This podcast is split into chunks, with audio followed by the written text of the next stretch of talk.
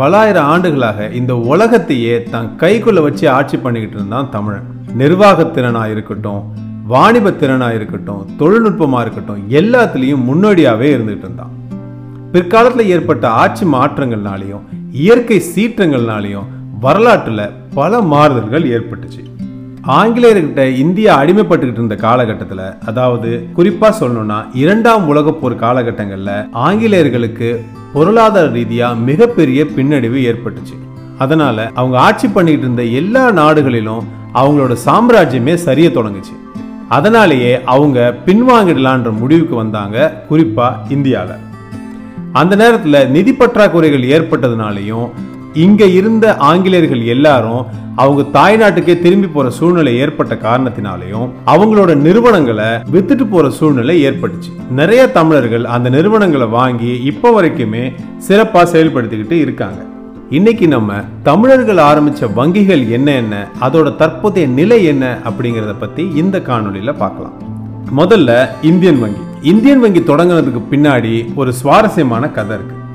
ஆயிரத்தி எண்ணூத்தி மூணுல பிரான்சிஸ் லத்தோர் அப்படின்ற ஒரு ஆங்கிலேயர் மதராஸ் மாகாணத்தை தொடங்கின நிறுவனம் தான் பிரான்சிஸ் லத்தோர் அண்ட் கம்பெனி. இது ஒரு நிதி நிறுவனம். இந்த நிறுவனம் பின்னாட்கள்ல ஆல்பர்ட் நாட் டிமாண்டியன் கம்பெனி ஆல்பர்ட் நாட் அண்ட் கம்பெனின்னு பேர் மாற்றம் செய்யப்பட்டுச்சு. பிரான்சிஸ் லத்தோர் ஓய்வு பெற்றதுக்கு அப்புறமா ஆர்டபிள்யூ ஆல்பர்ட் நாட் அப்படிங்கிறவர் தலைமை நிர்வாகியாக பொறுப்பேற்றுக்கிறார் அவரு நிறைய விதமான செயல் திட்டங்களை கொண்டு வந்து அந்த கம்பெனியை ஒரு நல்ல வளர்ச்சி பாதைக்கு கொண்டு போறாரு. டெபாசிட் ஆன காசை வச்சு நிறைய நிறுவனங்கள்ல முதலீடு செஞ்சு கம்பெனிக்கு நல்ல வருமானத்தை ஈட்டு வைக்கிறார். அந்த காலத்திலேயே வாடிக்கையாளர்களுக்கு அஞ்சு சதவிகிதம் வட்டி கொடுக்கிற அளவுக்கு உயர்ந்து நிற்குது அந்த கம்பெனி. இந்த நிலையில அந்த வங்கியோட லண்டன் கிளை வேலைக்கு மெக்பேடியன்னு ஒருத்தரை தலைமை அதிகாரியா நியமிக்கிறாங்க. அவர் ஸ்டாக் மார்க்கெட்ல செஞ்ச சேட்டைகள்னாலையும் நிர்வாக குளறுபடியினாலையும் கம்பெனில மிகப்பெரிய பண இழப்பு ஏற்படுது. லண்டன்ல பண இழப்பு ஏற்பட்ட உடனே அதை சரி கட்டுறதுக்காக மதராஸ் மாகாணத்துல இயங்கிக்கிட்டு இருந்த நிறுவனத்துல இருந்து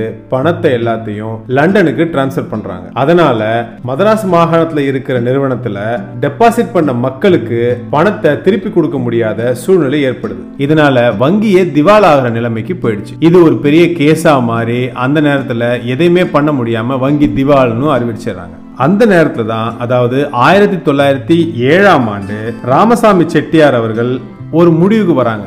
நம்மளுக்குன்னு தனியாக ஒரு வங்கி இருந்து அந்த வங்கி செயல்பட்டால் மட்டும்தான் நம்மளுக்கான தேவைகளை பூர்த்தி செய்ய முடியும்னு அவர் ஒரு முடிவுக்கு வரார். அதே நேரத்தில் கிருஷ்ணசாமி ஐயருங்கிற அட்வொகேட்டின் உதவியோட ராமசாமி செட்டியார் அவர்களோட முதலீடை வச்சு உருவான ஒரு நிறுவனம் தான் இந்தியன் வங்கி. ஆயிரத்தி தொள்ளாயிரத்தி அறுபதுகளில் தமிழ்நாட்டில் செயல்பட்ட நிறைய சின்ன சின்ன வங்கிகளையும் நிதி நிறுவனங்களையும் ஒன்றிணைத்து ஒரு மிகப்பெரிய சாம்ராஜ்யத்தை கட்டி எழுப்புறாங்க இந்தியன் வங்கி மூலமா. மாநிலங்கள் கடந்து மட்டும் இல்லாம நாடுகள் கடந்தும் தனது கிளைகளை நிறுவி நல்ல வங்கியா உயர்ந்து வருது. இப்படி நல்லா செயல்பட்டுக்கிட்டு இருந்த அந்த வங்கி ஆயிரத்தி தொள்ளாயிரத்தி அறுபத்தி ஆண்டு பிரதமர் இந்திரா காந்தி தலைமையிலான அரசு அறிவித்த பதினாலு வங்கி தேசியமயமாக்கல் சட்டத்தின் மூலமாக இந்தியன் வங்கி இந்திய அரசோட நிறுவனத்துக்கு கீழே போயிடுது. அடுத்ததா இந்தியன் ஓவர்சீஸ் பேங்க். அதாவது ஆயிரத்தி தொள்ளாயிரத்தி முப்பத்தி ஏழுகள்ல அதே தான் இரண்டாம் உலக போர் நடக்கிற அதே சமயத்துல தான் கடல் கடந்து வாணிபம் செஞ்ச தமிழர்களுக்காக உருவாக்கப்படுற ஒரு வங்கி தான் இந்தியன் ஓவர்சீஸ் வங்கி.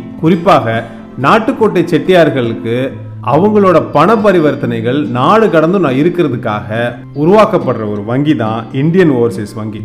ஆயிரத்தி தொள்ளாயிரத்தி முப்பத்தி ஏழாம் ஆண்டு முத்தையா செட்டியாருங்கிறவரால நாட்டுக்கோட்டை செட்டியார் மக்களுக்கு பண பரிவர்த்தனைகள் சிறப்பாக செயல்படணும் அப்படிங்கிறதுக்காகவும் அந்நிய செலவாணிகள் பிரச்சனைகள் நீங்கணும் அப்படிங்கிறதுக்காகவும் உருவாக்கப்படுற ஒரு நிறுவனம் தான் இந்தியன் ஓவர்சீஸ் வங்கி. நல்லா சிறப்பாக செயல்பட்டுக்கிட்டு இருந்த இந்த வங்கி அதே காலகட்டங்கள் அதாவது ஆயிரத்தி தொள்ளாயிரத்தி அறுபத்தொம்போதுல அன்றைய பிரதமர் இந்திரா காந்தி அவர்கள் போட்ட சட்டத்தின் மூலமாக இதுவும் இந்திய அரசின் கீழே போயிடுது. அடுத்ததா பாத்தீங்கன்னா தமிழ்நாடு மெர்கண்டைல் பேங்க் நாடார் இன மக்களோட தொழிலுக்காகவும் அவங்களோட சுய தேவைக்காகவும் நாடார் மகாஜன சங்கம் மூலமா நிதி நிறுவனம் ஒன்று தொடங்கலான்ற முடிவை திரு சின்னசாமி நாடார் அப்படிங்கிறவர் ஆயிரத்தி தொள்ளாயிரத்தி இருபது ஆண்டுல இருந்து முயற்சி பண்ணி ஆயிரத்தி தொள்ளாயிரத்தி இருபத்தி ஓராம் ஆண்டு தூத்துக்குடியில உருவாக்குற ஒரு வங்கி தான் தமிழ்நாடு மெர்கண்டைல் பேங்க் ஆனா அந்த வங்கி தொடங்கும் போது அந்த வங்கியோட பேர் நாடார் வங்கி.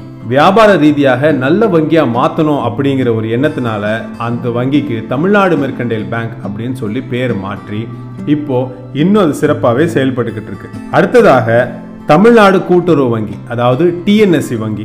தமிழ்நாடு எல்லா வகையிலும் முன்னோடியாக தான் இருந்துகிட்டு இருக்கு அப்படிங்கிறதுக்கு இதுவும் ஒரு சின்ன உதாரணம்.